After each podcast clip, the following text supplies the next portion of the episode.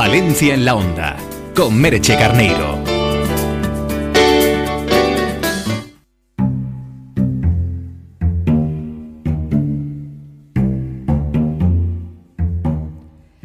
Pues casi diez minutos pasan ya de la una de la tarde. Vamos a abrir de par en par en este tiempo de radio. Muchas preguntas y algunas incluso como mujer. Vamos a, intentar tener una charraeta con la doctora Isabel Moreno. Ella es, eh, ustedes la conocen, especialista en cirugía plástica, estética y reparadora. Es miembro también de la Real Academia de Medicina de la Comunidad Valenciana y nos gusta hablar de vez en cuando con ella. Doctora Moreno, buenas tardes. Hola Merche, buenas tardes. Un placer estar aquí otra vez después del verano. Gracias por estar con nosotros y, y hablar de ética y estética es complicado a veces, ¿no? También es cierto que no todo el mundo aplica la ética a la hora de hablar de cirugía estética. Es importante empezar antes de hablar de otras cuestiones de lo de la delgada línea, ¿no? que hay en, en profesiones a veces para ejercerlas como mujer, pero también a veces para ejercerlas con esa responsabilidad que se tiene a la hora de hablar de cirugía plástica, estética y reparadora, ¿no? Fundamental la ética, sin, sin duda. Por eso la charla de hoy he pensado que más que una charla de investigación, podría ser, o, de divulgación científica, podría ser un coloquio, ya que ahora está tan de moda y hablamos tanto de la mujer. Entonces podríamos hablar un poco de la mujer siendo cirujano, plástico y sin duda éticamente profesional. Claro, ser éticos en cualquier profesión es importantísimo, pero ¿cómo, cómo ser mujer y no morir en el intento cuando se dedica una a la cirugía plástica, estética y reparadora? Bueno, realmente no es tan difícil, ¿eh? yo no creo que sea imposible y lo de la, cuando ahora que está tan de moda la conciliación, yo creo que, es, que se puede hacer todo. La cuestión es saberse organizar. Las mujeres que trabajamos fuera de casa tenemos que ser muy organizadas y eso es lo que hacemos. ¿eh? Yo creo que, que todo es posible. Pero por ser mujer cuesta llegar un poquito más que, que, en algún eh, otro ámbito. Es decir, eh, por ser mujer hay que, hay que demostrar todo más veces. ¿Se está en el ojo del huracán? Bueno, a ver, yo mm, que soy mayor, he vivido la época donde éramos muy pocas las mujeres que accedíamos a profesiones tales como ser cirujano plástico. En la universidad todos somos iguales, pero hay que decir que las mujeres somos muy estudiosas y en mi época, bueno, pues pocas accedíamos a profesiones de tanta responsabilidad, tan estrictas o, con tan grandes exigencias. Entonces yo he vivido la época en que realmente éramos muy poquitas las mujeres que accedíamos a plazas de cirugía plástica. Sin embargo, ahora es diferente. Las mujeres ahora somos, y bueno, como siempre, hemos sido muy estudiosas y cada vez son más las cirujanas plásticas o las plazas ocupadas por mujeres cirujanas plásticas. Pero bueno, yo puedo decir que bajo mi punto de vista, eh, es difícil llegar, es difícil mantenerse y las mujeres hasta ahora lo hemos tenido que demostrar más. Yo creo que hay muchas profesiones en las que todavía la mujer tiene que demostrar todo mucho más, que están ahí en el, en el ojo del huracán, mirados con lupa. Y, la cirugía es una especialidad tremendamente dura, ¿no? Y de mucha, como decíamos antes, ¿no? De mucha responsabilidad, donde la ética tiene que marcar esa brújula, eh, quizá eh, por encima de otros intereses, ¿no? Eh, ¿Cómo es esta especialidad de dura? A ver, yo creo que, que, es dura porque exige un gran esfuerzo físico y mental. Yo siempre digo que para, mm, operar y para estar muchas horas en quirófano tienes que tener una buena preparación física. La mayoría de nosotros hacemos deporte, unos más, otros menos, pero la preparación física es importante. Y luego hay que ser muy fuerte mentalmente porque mm, es un trabajo donde exige mucha responsabilidad, donde en un momento determinado tienes que ser capaz de tomar decisiones y muchas de ellas que luego sean irreversibles. Entonces todo ello hace que tengas que tener un gran desarrollo físico y mental a la hora de ejercer este trabajo. Pero nada es imposible y todo es fácil. ¿eh? Yo no creo que, que nadie pueda no llegar a, a ser cirujano si se lo propone. Por cierto, eh, hablando de cirugía plástica, estética y reparadora, es, es más importante, y, por supuesto no me gustaría que la gente pensara que nos estamos pasando a la otra orilla, porque a mí no me gusta eh, ni el feminismo ni el machismo, me gusta que creo que es importante nadar entre las dos orillas, pero es más importante la visión de la mujer, es decir, a la hora de mirar en la estética de una fisonomía, a la hora de tomar decisiones, a la hora de reparar algo que haya sufrido una lesión, un impacto, una agresión, una quemadura, en fin, todo esto.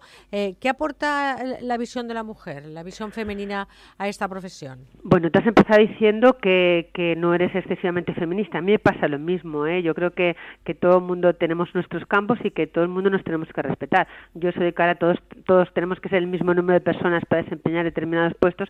Creo que cada uno se merece lo que se merece y ya está. Lo que pasa que sí que es verdad es que el punto de vista estético es diferente al de un hombre o al de una y al de una mujer.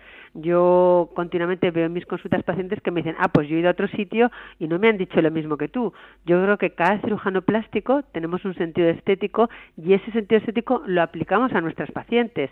Yo sé que tengo compañeras que son muy voluminosas y sus resultados son mucho más voluminosos que los míos, pero no es por nada, sino porque cada uno de ellos tenemos un sentido estético y con los hombres pasa un poco lo mismo.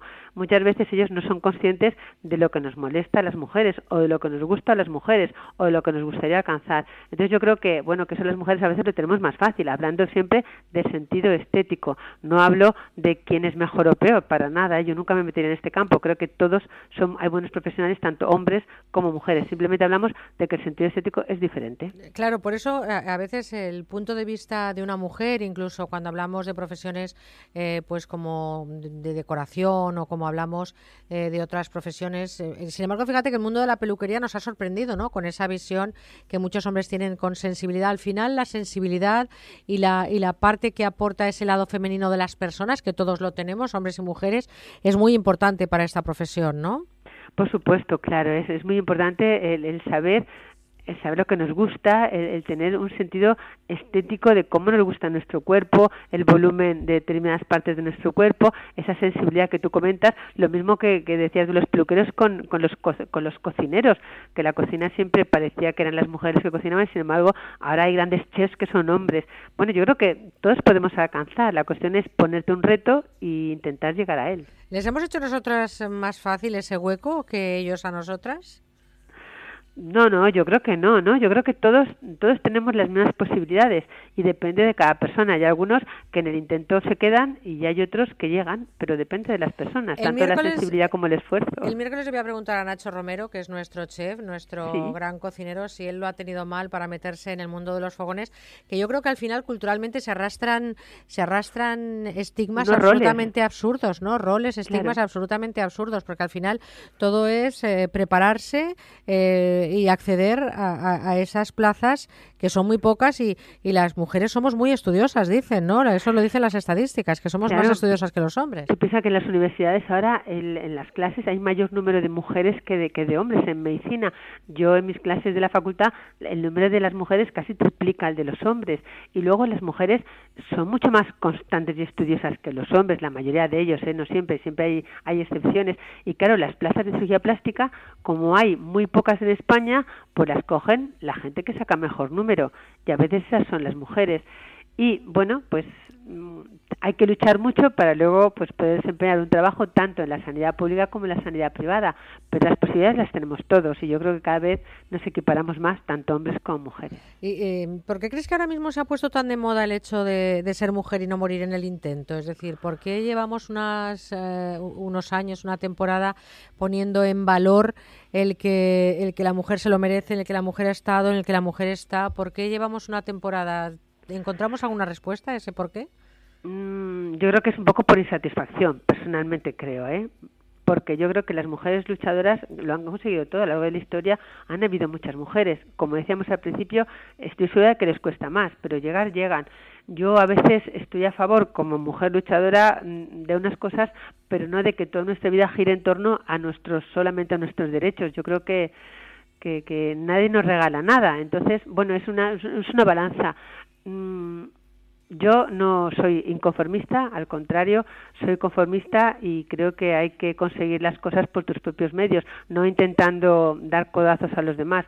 Entonces yo creo que a veces hay muchas mujeres inconformistas que creen que peleando de esta manera a lo mejor lo consiguen, pero bueno, no es mi estilo. ¿eh? Y mirando hacia atrás, Isabel, em, em, mirando hacia atrás, ¿eh? esas guardias nocturnas, esas urgencias, esa, esa profesión de, médico que siempre lleva pareja una serie de dedicación, igual que por ejemplo el periodismo también, guardia guardias, etcétera, etcétera. Hay muchas profesiones que lo que lo necesitan, evidentemente que son más exigentes. Em, mirando hacia atrás en el tiempo, eh, hoy en día está todo mucho más fácil a la hora de la conciliación o, hemos evolucionado muy poco en ese sentido. Bueno, yo creo que, en, mi ámbito, concretamente en el de las guardias, en el de las urgencias, eh, mm, todavía es un poco difícil porque son, son trabajos donde 24 horas tienes que estar fuera de casa y donde dejas un poco desasistida tu propia vida familiar. Pero bueno, eso depende también de la pareja que tengas y hay que llegar a un acuerdo. Y hoy en día yo creo que en eso sí que los hombres se han puesto las pilas y son mucho más colaboradores en casa y con nuestro entorno familiar. Yo creo que eso es un salto muy importante. Un salto importante que evidentemente hay que darlo. Antes se hacía con menos redes que ahora y afortunadamente cada vez se van tejiendo más redes porque hay eh, muchas mujeres que son, y me voy a incluir, somos luchadoras, exigimos el hueco, estamos eh, eh, poniendo también ese, ese codo ¿no? para que de alguna manera el sitio se haga porque es preciso y además es merecido, no es que sea preciso, es que es más que merecido. A esas personas que nos están escuchando ahora, Isabel, mujeres que estén planteándose pues eso, esa lucha lucha por ser cirujana, piloto, cualquiera de esas eh, profesiones en las que evidentemente ha sido un mundo principalmente de hombres. ¿Qué le podíamos decir para terminar? Pues les podríamos decir que si quieren que no se pongan ninguna barrera, porque barreras no las hay, las barreras las ponemos nosotras, que luchen porque todo se puede conseguir y hay muchas muestras y, adelante. Yo creo que no, hay que poner un tope, sino avanzar siempre y tener ilusión por las cosas. Yo cuando veo a mis alumnos intento transmitirle de que tenemos un trabajo muy bonito, que a veces es duro, pero la satisfacción que te da este trabajo posiblemente no haya otra cosa que te la dé. Y intento animarlas y ilusión sobre todo. Pues con ilusión escuchamos eh, de vez en cuando a Isabel Moreno en este ratito de radio, eh, evidentemente con ética y con estética, que es muy importante que vaya muy unida esa palabra a cualquiera de las profesiones, pero cuando se habla de cirugía plástica, estética y reparadora, todavía quizá hay que poner un poquito más en valor lo que es esa parte de la ética para que uno sea capaz de decirle a un paciente en la consulta, mira, no te tienes que operar de nada o si lo tienes que hacer, hay que hacerlo en estas condiciones, ¿no? que no siempre se escuchan esos comentarios. Pues Isabel Moreno, como siempre, un placer escucharte en este ratito de radio que compartimos de vez en cuando en Onda Cero Valencia y que, bueno, pues siempre es muy gratificante tener estos testimonios en antena. Así que un abrazo muy fuerte y gracias por estar con nosotros. ¿eh? Oye, muchísimas gracias por tus palabras y hasta la próxima. Mujer luchadora. Gracias, hasta siempre. Chao. Onda Cero Valencia, 101.2.